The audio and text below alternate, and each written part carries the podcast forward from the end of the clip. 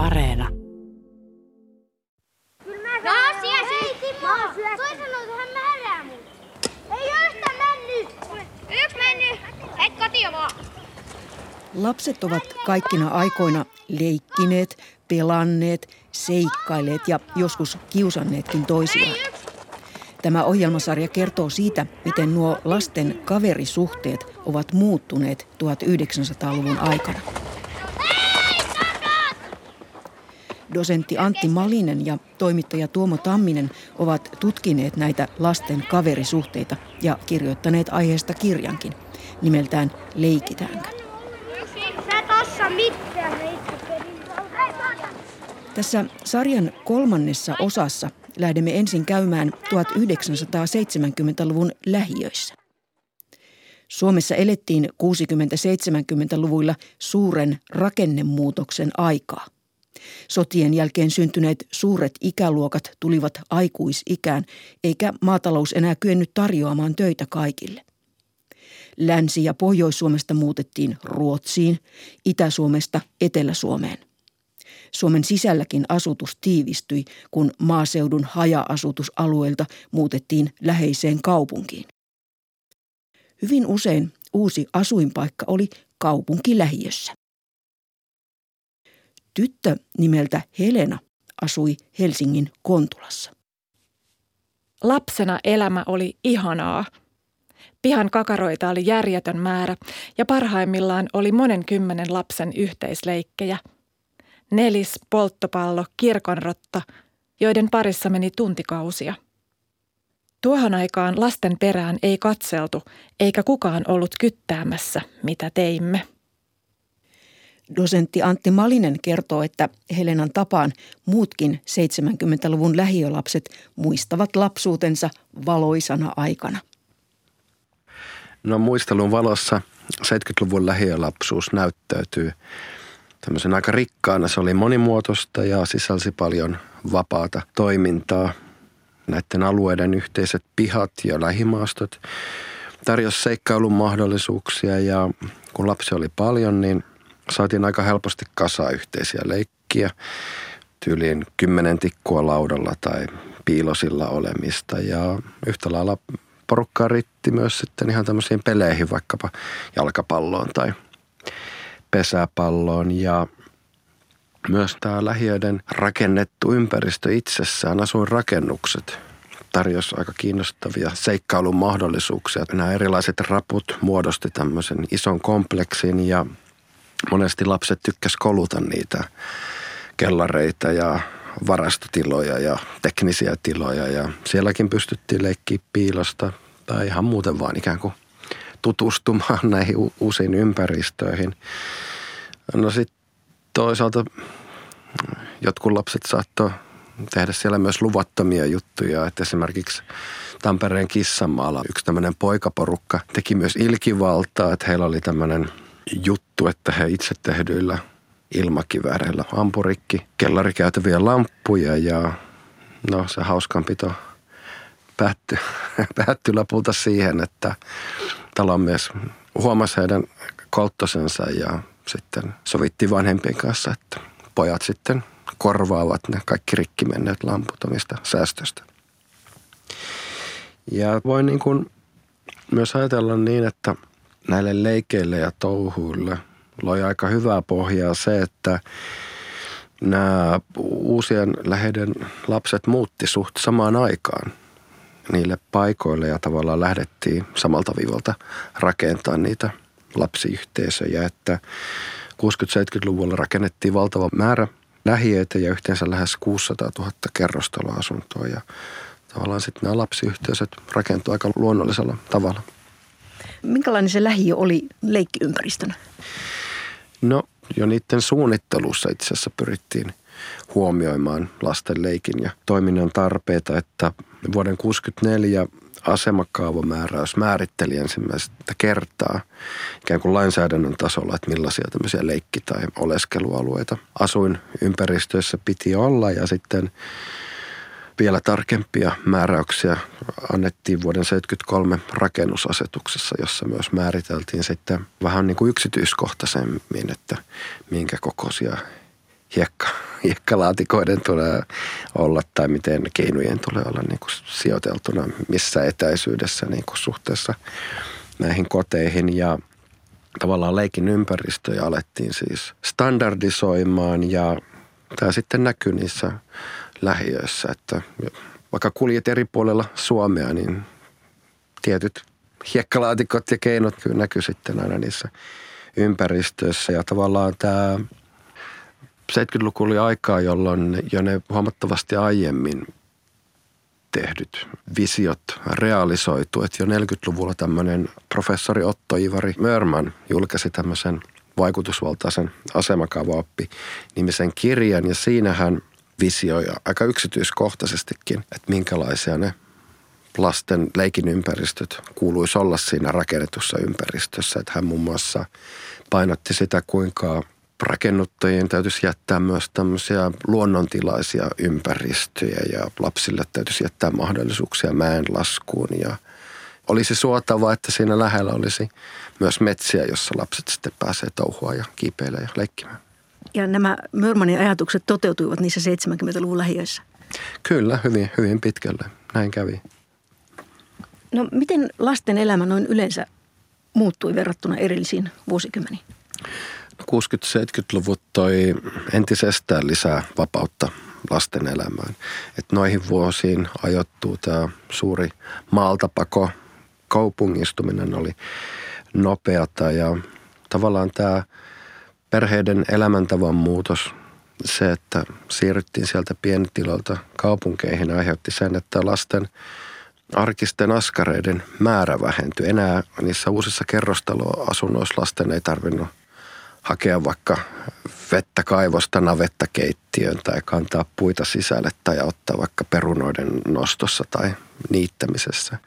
Eli vapaa-aika lisääntyi ja sitä lisääntyvää vapaa-aikaa käytettiin itse asiassa myös entistä enemmän vanhempien valvonnasta vapaana, että naisten työssäkäynti, perheenäitien työssäkäynti lisääntyi huomattavasti 60-70-luvulla ja työpaikat sijaitsi muualla kuin missä asuttiin ja kun vanhemmat palasivat töistä neljän viiden aikoihin, niin lapset oli saattanut tulla koulusta jo aiemmin omilla avaimilla kotiin. Oli myös sellaista vapaa-aikaa, että siinä ei ollut vanhempia lähettyvillä. Ja tämä oli, tämä oli aika iso muutos siihen aiempaan pientiloilla elettyyn lapsuuteen, jossa vanhemmat oli useimmiten ainakin huutoetäisyyden päässä. No myös perheiden ilmapiirissä tapahtui muutoksia. Millaisia? No tuo oli myös sitä aikaa, jolloin yleistyi tämmöinen, no tuolla käytettiin termiä vapaa-kasvatus. Eli yhä suurempi osa vanhemmista omaksui tämmöisiä uusia kasvatusteorioita ja ideaaleja, jossa korostettiin muun muassa sitä, että kasvatuksen tuli noudatella lapsen kehitystasoa ja lapsille piti varata, pienellekin lapsille piti varata toiminnan mahdollisuuksia ja leikin mahdollisuuksia. Tämä näkyy niin kuin kotien sisustamisessa ja siitä, että pyrittiin lapsille varaamaan omia huoneita ja leikkitilaa ja ylipäänsä voi nähdä, että kasvatus muuttui niin kuin rennommaksi. Että toki vanhemmat oli edellä niitä auktoriteetteja, jotka määritteli ne kodin säännöt ja antoi semmoiset tietyt puitteet sille olemiselle, mutta, mutta toisaalta sitten semmoinen myönteiseksi koettu yhdessäolo lisääntyi vanhempien lasten keskellä, että niin kuin televisio toi perheenjäsenet yhteen ja toisaalta sitten kun hyvinvointi ja perheiden varallisuus lisääntyi, niin voitiin unelmoida vaikka yhteisestä kotimaan matkoista tai jopa ulkomaan matkoista ja tavallaan se, se muutti sitä perheelämän muotoa. Ja voi myös niin kuin nähdä, että kun kotien varustelu parani, tuli pyykkikoneita, kaupoista saatettiin hakea einestä. Tavallaan myös se vanhempien aikuisten elämä helpottui siinä kodin piirissä, niin sitten aikuisillekin jäi enemmän energiaa olla niiden lasten kanssa ja ehkä myös niin kuin kiinnostua siitä, että mitä ne omat lapset ajattelee ja tämäkin lisäsi sitä keskinäistä kiintymystä. 1970-luvun lapsilla oli siis enemmän vapaa-aikaa kuin koskaan ennen. Liikkumisen vapaus lisääntyi ennestään, kun lapset saivat omat polkupyörät. Varakkaissa kaupunkilaisperheissä polkupyöriä oli ostettu lapsille jo 30-luvulla, mutta pyörät olivat pitkään niin kalliita, ettei niitä tavallisissa perheissä raskittu ostaa ainakaan lapsille. Usein polkupyörä saatiin vasta rippilahjaksi ja se oli tavallaan aikuistumisen merkki. 1970-luvulla oli kuitenkin vaurastuttu jo niin paljon, että melkein kaikille lapsille löytyi ainakin jonkinlainen pyörän rotisko. Polkupyörä toi vapautta myös Jyväskylän Kortepohjassa asuneelle Timolle ja hänen kavereilleen. Minun itsenäinen liikkumisreviirini on ollut varmaan yli 10 kilometriä kanttiinsa. On sotkettu polkupyörällä ja ihan siis 7-8-vuotiaat käyty keskenään uimassa ja kalassa. Seikkailtu metsissä ja kaikkea. Sittenhän niillä pyörillä oli tärkeää oppia keulimaa ja sutimaa ja tekemään jarrutus, jossa pyörä meni poikittain.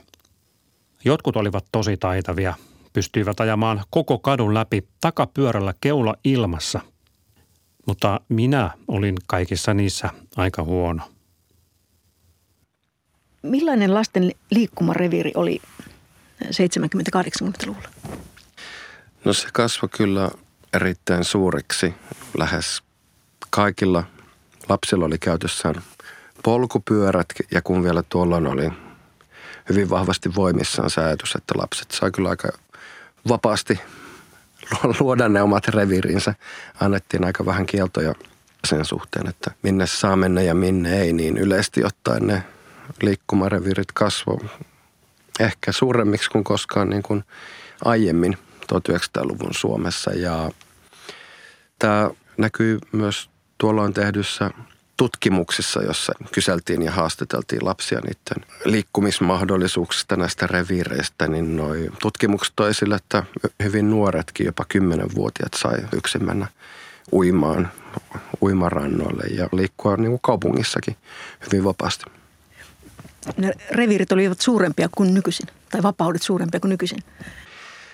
No kyllä näin voi sanoa, ja tämä koskee erityisesti melko nuoria – nuoria lapsia. Toki niin kuin tässäkin hetkessä edelleen kannustetaan, että jo tokaluokkalaiset saa pyöräillä itse kouluun, mutta tota, jos katsotaan tuon ajan muistitietoa, niin niitä revirejä myös ikään kuin tietoisesti kasvatettiin, mentiin tutustua uusiin kaupungin osiin. kartotettiin niitä omia ympäristöjä, nyt se on ehkä enemmänkin semmoinen vapaa liikkuminen on vähentynyt. No oliko tällaisessa lähiössä sitten minkälaista sosiaalista kontrollia? No aina löytyi tämmöisiä innokkaita talomiehiä tai naapureita, jotka vähän pyrki katsomaan lasten perään ja pitämään huolta, ettei niin tehdä mitään ilkivaltaa tai kolttosia, mutta mut niin yleisesti ottaen voi nähdä, että tämmöinen aikuisten lapsiin kohdistama sosiaalinen kontrolli oli vähenemässä, että kun 40-50, osin vielä 60-luvullakin iso osa lapsista eli tämmöisissä melko pienissä – kylissä, jossa niin vanhemmat kuin lapset tunsi toisensa, niin siellä oli vallalla vielä vähän tämmöinen koko kylä kasvattaa mentaliteetti. Lapset tiedosti, että jos se tekee jotain sopimatonta, niin se saattaa kyllä kulkeutua sitten jonkun aikuisen tietoa ja lopulta omille vanhemmille. Ja täällä on myös semmoista niin kuin itsekontrollia siihen tekemiseen, mutta yhtä lailla tuotti myös turvallisuuden tunnetta, että tiedetään, että mitä, mitä tahansa ei voi tehdä, mutta sitten tämä kaupungistuminen ja nämä väestönliikkeet, ne mursi tämmöisiä vanhoja ikään kuin sitä yhteisöllistä kontrollia ja muun muassa sosiologi Matti Kortteinen, joka on tutkinut paljon lähiöelämää, niin hän toi tutkimuksissaan esille, kuinka alkoi nousta tämmöinen negatiivinen solidariteetti, tavallaan ajatus siitä, että jokainen perhe huolehtikoon omista asioistaan ja ikään kuin vanhemmat saattavat ajatella, että no minä pidän huolen omista mukuloistani ja muut pitäköön huolta omista lapsistaan ja ei enää niin helposti puututtu sitten lasten, lasten tekemiseen. Tavallaan kynnys, kynnys siihen nousi ja pelättiin, pyrittiin välttelemään tämmöisiä naapuririitoja, ei haluttu puuttua toisten vanhemmuuteen. Ja toisaalta Suomessa tuolloin, niin kuin osin nykyäänkin, on hyvin vahva tämmöinen kodin yksityisyyden kunnioitus ja se niin kuin katsoo tämän kasvatuksen myös. Kerrostalojen välissä ei yleensä ollut mitään aitoja, mutta siitä huolimatta lapset tiesivät tarkasti, mikä kallio kuului omalle talolle ja mikä pensas oli naapuritalon tontilla. Tyttö nimeltä Auli kertoo oman kotilehiönsä näkymättömistä rajoista. Nyt on vaikea tietää, mihin tämä tieto perustuu ja oliko se todenmukaista faktaa, mutta tiesimme mielestäni varmuudella, mikä kivi oli naapurin tontin puolella ja missä metsäalueella meni meidän kasilaisten ja naapurin kuutosten rajaviiva. Sitten kun oli tarpeeksi iso, uskalsi vähän uhmakkaasti kävellä naapuritalon metsän läpi bussipysäkiltä kotiin tullessa. Nuorempana kulki kiltisti ensin oman talon parkkipaikan läpi ja sitten vasta oikaisi oman metsän kautta. En tiedä, mitä seurauksia siitä naapuritontin kautta oikaisusta kuvitteli tulevan ja kuka päähäni oli nämä rajat piirtänyt. Mikä merkitys tällaisilla reviirijaoilla oli? No voi tosiaan sanoa, että niin lähiössä kuin muissakin asuinympäristössä lapset loi omia ikään kuin reviirejään rajojaan. Määriteltiin niitä omia alueita. Mikä hiekkalaatikko tai keinu tai kallio, kallio kuului meidän porukalle ja mitkä, mitkä sitten muille ja näiden alueiden revirien koskemattomuudesta. Ikään kuin niistä pyrittiin pitää kiinni ja joskus sitten ihan niin kuin tappelemallakin. Kun lapset asuu pidempään tietyllä alueella, niin ajan kanssa sitten aletaan kiintymään niihin alueisiin, ikään kuin paikkoihin ja tunnetaan myös sitten tämmöistä omistajuutta. Ja aika useinkin tulee muisteluaineistossa esille kuvauksia siitä, kuinka, kuinka vaikka naapuritalojen lapsiporukoiden välille saattoi syttyä kivisotia tai oli muunlaisia kahnauksia. Joku yksittäinen tapahtuma saattoi ikään kuin luoda tämmöisiä sotaisuuksia, mutta sitten saattoi käydä niin, että ikään kuin se alkuperäinen konfliktitieto siitä oli saattanut hävitä, mutta sitten lapsiporukat saattoi nuoremmilleen siirtää kulttuurisesti tavallaan tämmöisiä vihamielisyyksiä. Myöhemmät lapsiporukat edelleen saattoi tietää, että noiden kanssa ei pidä olla tekemisissä. Sitten nämä, nämä tämmöiset konfliktit, reviirikiistat, niiden pohja saattaa olla myös tämmöisessä sosiaalisessa eronteossa monissa teollisuuskaupungeissa, kuten, kuten vaikka Imatralla, jossa itse vietin lapsuuteni, niin siellä eri tehtailla, vaikka Ovakolla, Ensakutsetilla tai Imatran voimalla, niin useasti työntekijöillä oli omat asuinalueensa ja samalla tapaa toimihenkilöillä ja insinööriperheillä. Ja, ja, ja sitten tämä niin kuin loi näille paikoille omanlaistaan – identiteettiä. Useimmiten kuitenkin sitten tämmöiset reviirikiistot, jos katsoo sitä muisteliaineistoa, niin no ne saattoi olla kivisotaa tai joskus jopa tämmöistä nyrkkitappelua, mutta yleisesti ottaen ne jäi aika tota,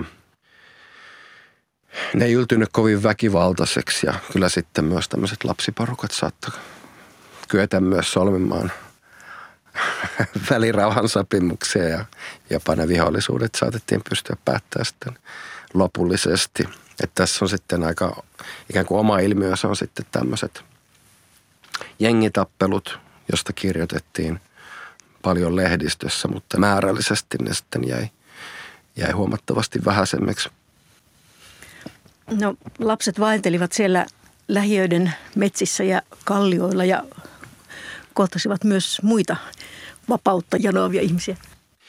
Joo, tämä on aika mielenkiintoinen ilmiö, että lapset ja sitten tämmöiset erilaiset laitepuolen kulkijat, ryyppiporukat tai korttiporukat saattaa ikään kuin kulkea samoissa maastoissa ja ympäristöissä ja voi tulla tämmöisiä kohtaamisia ja tässä on tietysti taustalla se, että, että niin lapset ja nuoret kun sitten nämä aikuisryhmät – pyrkii pääsee eroon tämmöisten kunnollisten aikuisten kontrollista, että saadaan vapautta ja yksityisyyttä niihin omiin juttuihin, että muistelussa, jos niin lapset näki jossain metsikössä vaikka jonkun putsariporukan, niin hyvin varoen saatettiin vähän vaklata niiden touhuja. Ei niin kuin varsinaisesti muuten oltu tekemisissä näiden porukoiden kanssa, mutta sitten on aika kiinnostavia esimerkkejä siitä, miten niin kuin esimerkiksi Tampereella nykyisen Särkänniemen alueella oli 60-luvulla tämmöinen korttiporukka, jossa pelattiin hyvin isoistakin rahoista ja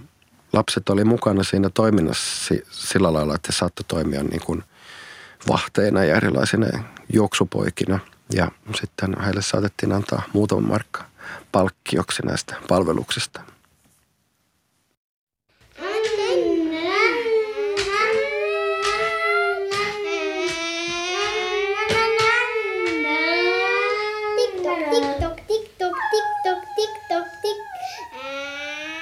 Yleensä leikittiin ulkona, mutta asunnotkin olivat suurentuneet. Ja monella lapsella oli jo oma huone tai yhteinen huone sisaruksen kanssa. Jyväskyläläinen Timo majaili samassa huoneessa siskonsa kanssa, mutta hänellä oli niin sallivat vanhemmat, että leikit levisivät muihinkin kodin huoneisiin.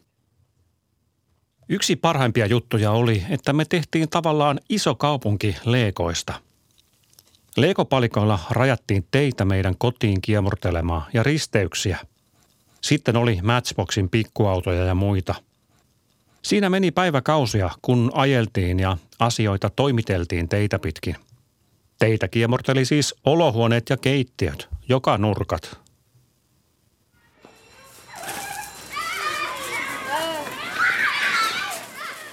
Myös lasten koulun käynti mullistui perusteellisesti.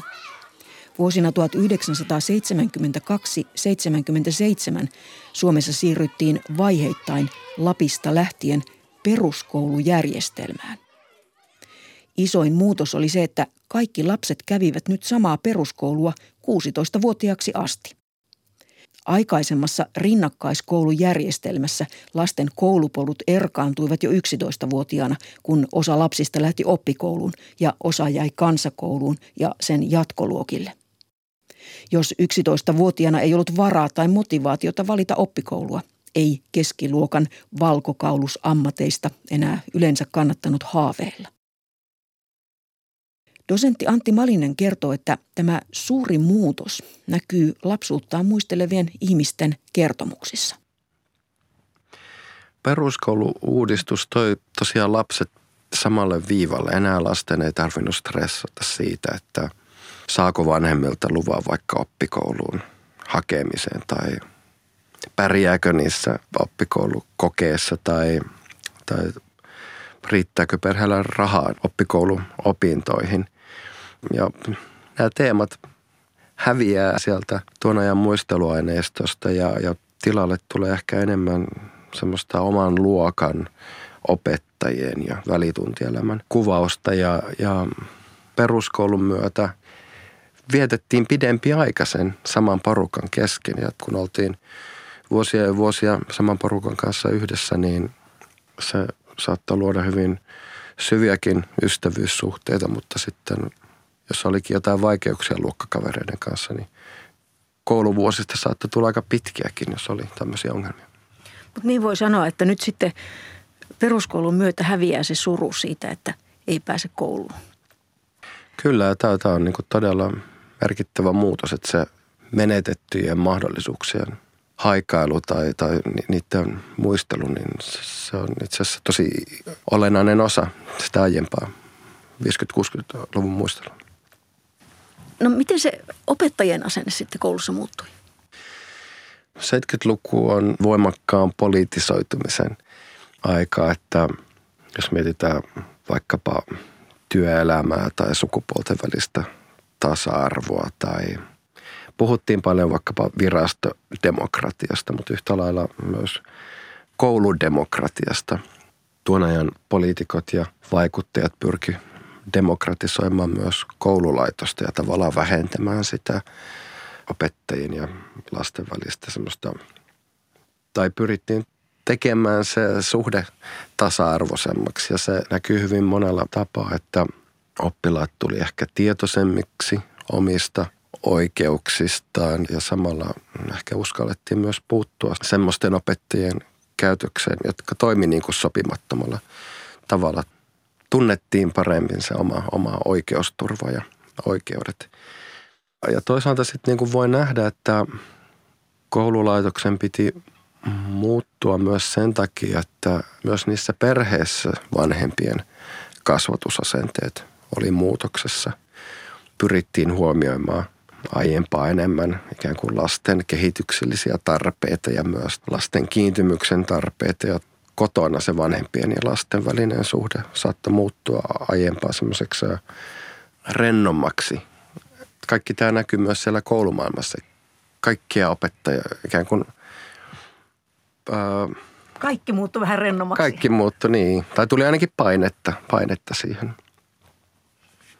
Et toki täytyy todeta, että kouluissa oli eri sukupolvia – erilaisen koulutuksen saaneita opettajapersoonallisuuksia ja löytyi toki niitäkin, jotka koki, että heille opetettu tapa, se oli hyvää, siitä ei pitänyt luopua, siitä pidettiin kiinni ja tämä sitten loi, loi konflikteja luokkahuoneisiin, että lasten, nuorten silmissä tämmöiset tietyt opettajapersonat näyttäytyi tämmöisenä – kalkkiksina vanhaa aikaa edustavina ja sitten saattoi käydä jopa niin, että luokka liittoutui tiettyjä opettajia vastaan ja pyrki ehkä tekemään heidän elämästä vähän vaikeaksikin.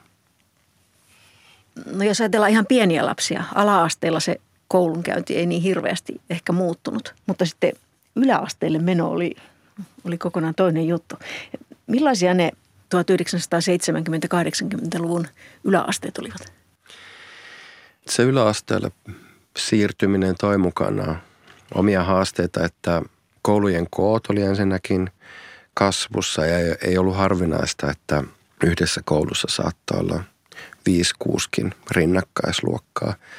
Ja kun tuodaan yhteen noin iso joukko murrosikäisiä, niin se saattaa luoda niin kuin levottomuutta ja ylipäänsä sitten opettajien oli aika vaikea oppia tuntea – kaikki oppilaat ja vaikuttaa siihen koulun ilmapiiriin. Ja sitten toisaalta oppilaat, kun oli iso joukko samanikäisiä, niin tapahtui semmoista klikkiytymistä ja syntyi omia porukoita ja se saattoi luoda omia ongelmia ja tavallaan siitä yläasteikäisten kouluelämän levottomuudesta kertoo ehkä jotakin se, että tuolloin myös alettiin tekemään paljon tämmöisiä koulurauha-tutkimuksia, joissa pyrittiin selvittämään, että minkälaiset tekijät loi levottomuutta ja konflikteja ja millä keinoin sitten pystyttiin niitä se, että tuon ajan tutkimukset osoitti, että se oli itse asiassa hyvin pieni porukka, joka aiheutti semmoisia vakavampia konflikteja tai väkivallan uhkaa, että niin kuin suurin osa yläasteikäistä käyttäytyi suhteellisen hyvin. Nimimerkki Tähtikukka muistelee oman yläasteensa jakolinjoja. Yläastelaiset jakautuivat rohkeisiin, nynnyihin, tavallisiin ja hyljeksittyihin. Rohkeat liikkuvat aina ryhmissä, polttavat tupakkaa, juovat joka viikonloppu ja rehentelevät koulussa tarinoillaan.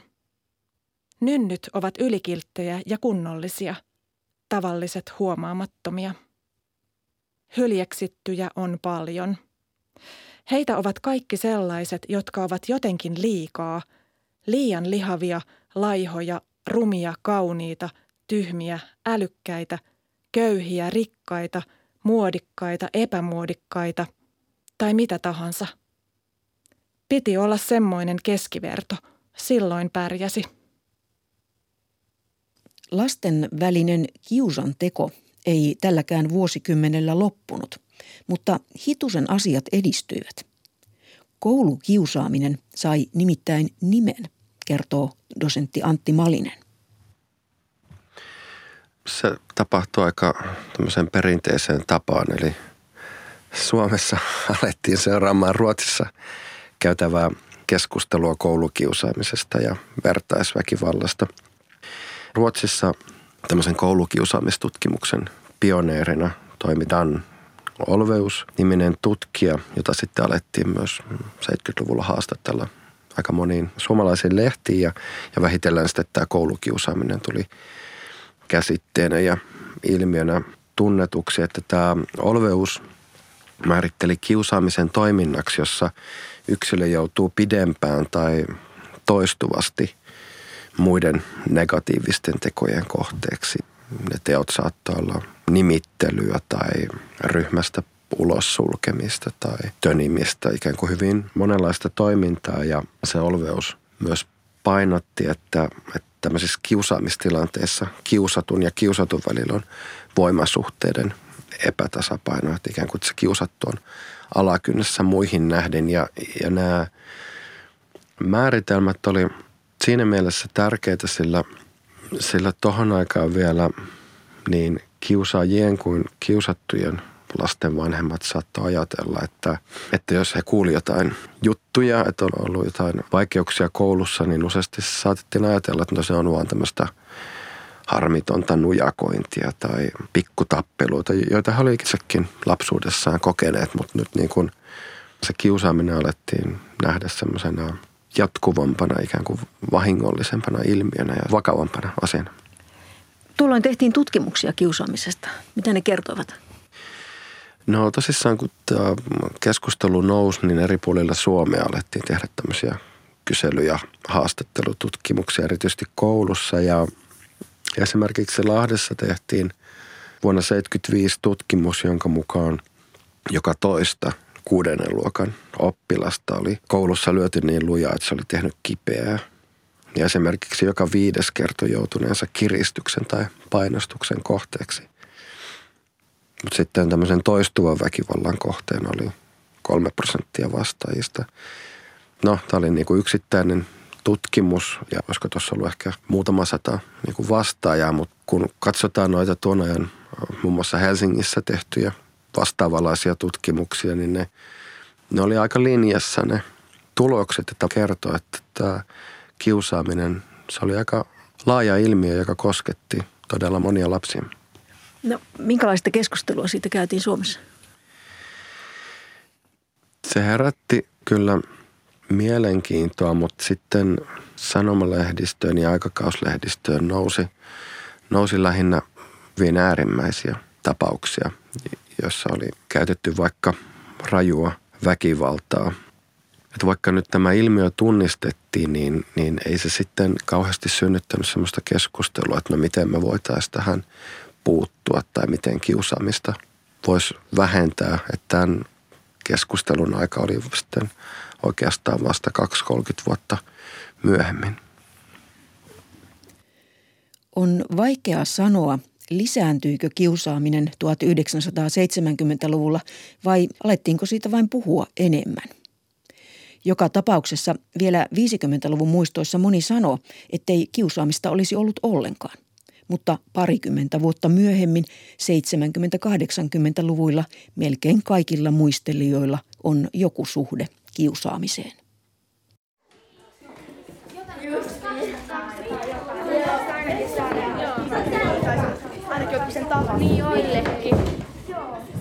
Seuraavalla vuosikymmenellä 1980-luvulla suomalaiset tutkijat kiinnostuivat viimein myös tyttöjen kaverisuhteista.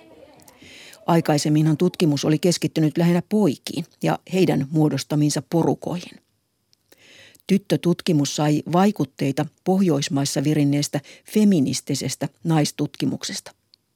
Tyttöjen kulttuuria haluttiin tarkastella sen omilla ehdoilla, ei enää suhteessa poikiin. Nuorisotutkimusverkoston tutkimusjohtaja Sinikka Aapola-Kari haastatteli 80-luvun lopulla omaa pro-gradutyötään varten 18 11-12-vuotiaista tyttöä ja kyseli heidän kaverisuhteistaan. Itse olin ehkä alun perin olettanut, että siellä olisi tämmöisiä paras ystäväsuhteita paljon ja niiden merkitystä nostettaisiin esiin, mutta sen sijaan törmäsin jo aika varhaisessa vaiheessa siihen, että nämä tytöt melkein niin kuin vähätteli ja jotenkin piti negatiivisena semmoista ajatusta parhaasta ystävästä. Eli halusivat jotenkin jättää siihen semmoista toimintavapautta ja aika monella sitten päivän aikana saattoi olla erilaisia seuroja. Eli koulussa joku kaveri, sitten naapurustosta joku kaveri, vielä harrastuksissa saattoi olla vielä joku muu. Välillä saatettiin olla isommissa porukoissa, välillä kahden tai kolmen tytön yhteenliittymissä, eli se oli aika vaihtelevaa. Mutta useimmiten tytöt kuitenkin oli parittain. Joo, eli ne oli tämmöisiä niin kuin vaihtuvia parikaveruuksia. Eli vaikka niitä ei haluttu sitten sanoa parhaaksi ystäväksi aina, niin, niin kuitenkin sitten ne oli monesti aika vakiintuneitakin ne seurat, kenen kanssa vietettiin eniten aikaa. Mutta että voi tosiaan olla eri ympäristöissä eri kaveri. Eri pari. Niin, joo. No, oliko tytöllä sitten suurempia ryhmiä?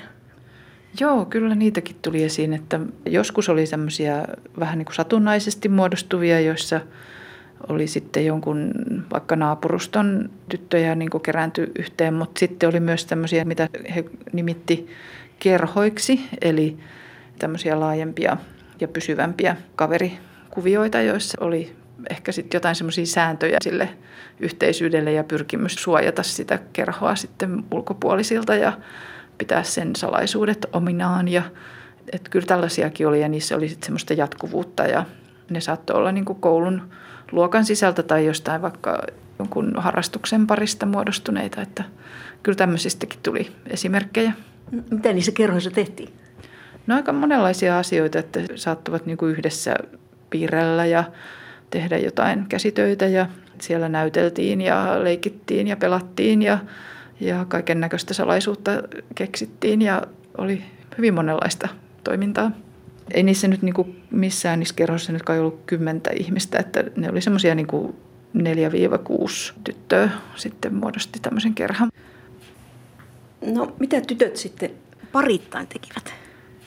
No paljon niin oli tätä yhteistä keskustelua, että puhuttiin ja jaettiin asioita ja mietittiin, että mitä oli tapahtunut ja mitä olisi tulossa tapahtumaan ja ihastuksista tai ikävistä tilanteista, koulun jutuista ja että tosi paljon varmasti ihan niin kuin se semmoinen yhteinen keskustelu oli tärkeää.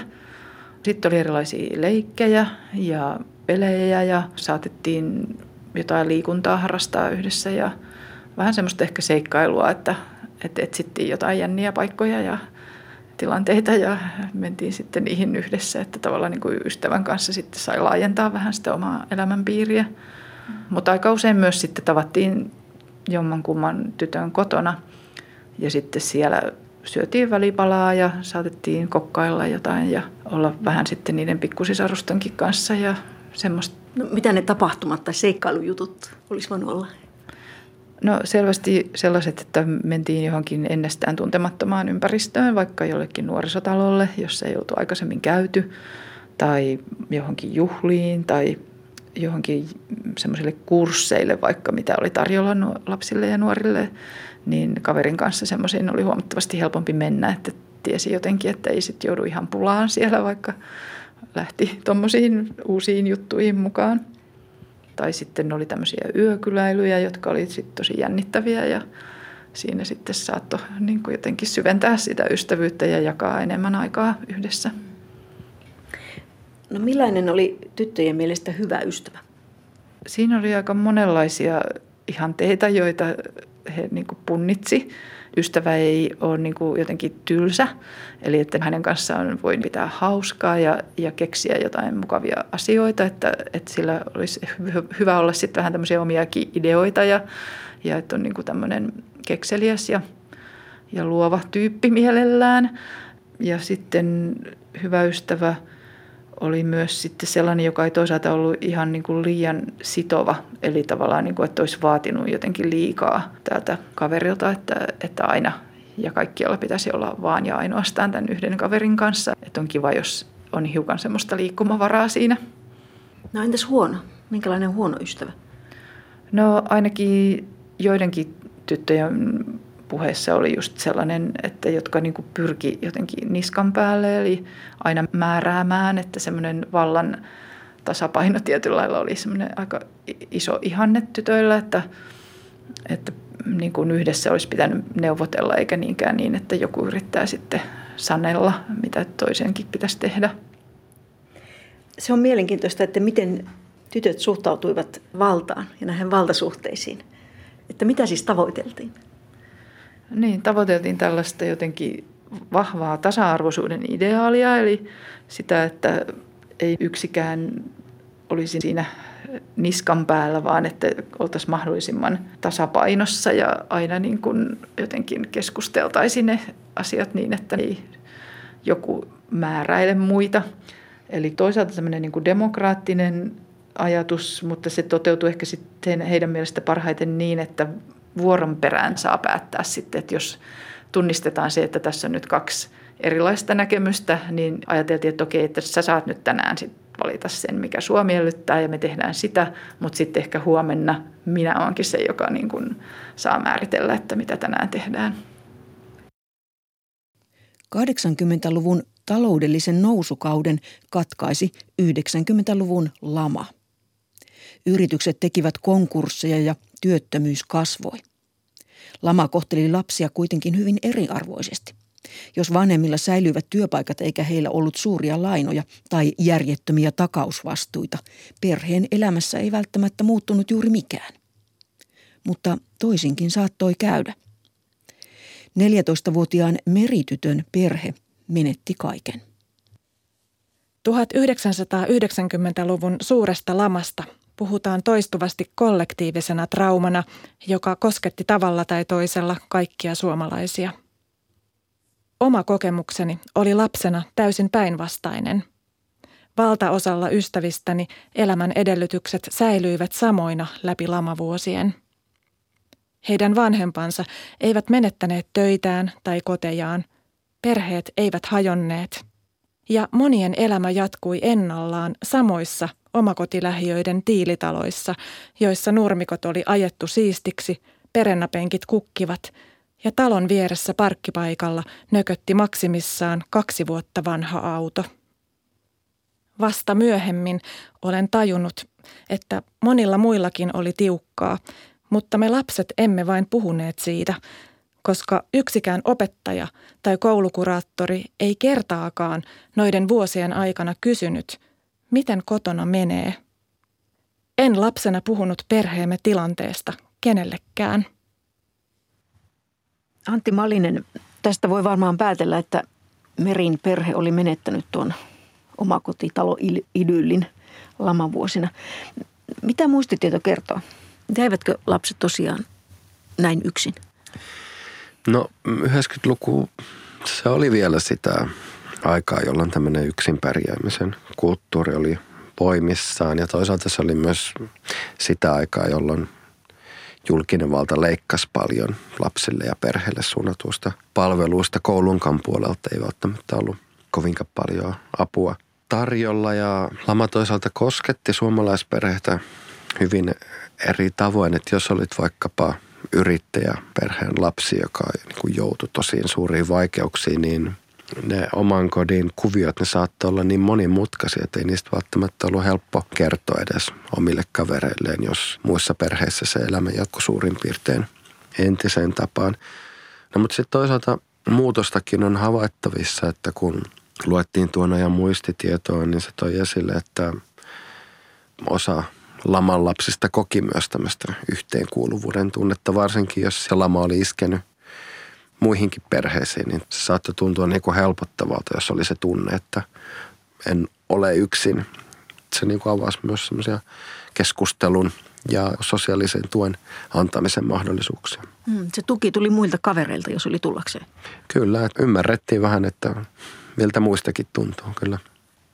Lama-aika aiheutti köyhyyttä. Voiko sitä mitenkään verrata vaikkapa nyt 1900-luvun alun köyhyyteen?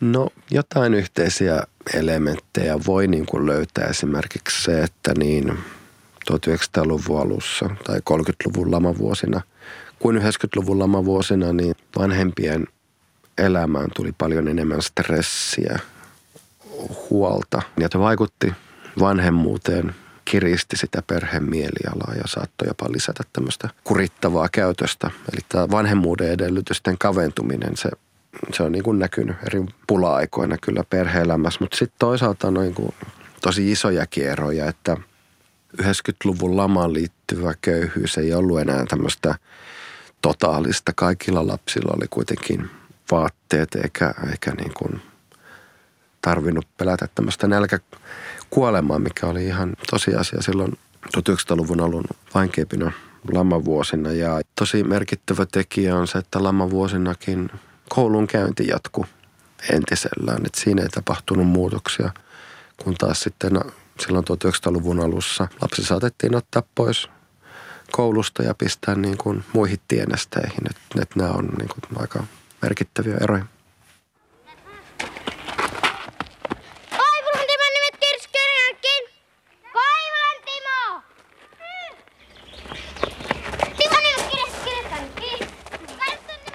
Lasten elämä muuttui 1900-luvun aikana valtavalla tavalla.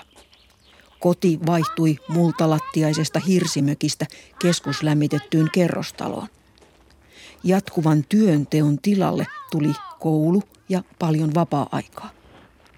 Kavereiden merkitys kasvoi koko ajan, kun lapset olivat entistä enemmän tekemisissä keskenään. Ensin kansakoulussa ja sitten päivähoidossa ja peruskoulussa. Aivan vuosisadan lopulla lasten maailmaan ilmestyi uusi asia, joka tuli muuttamaan heidän ajankäyttöään ja myös kaverisuhteitaan aivan uudella tavalla. 90-luvun lapset muistavat tietokoneiden ja tietokonepelien tulon. Mutta siitä lisää joskus toista.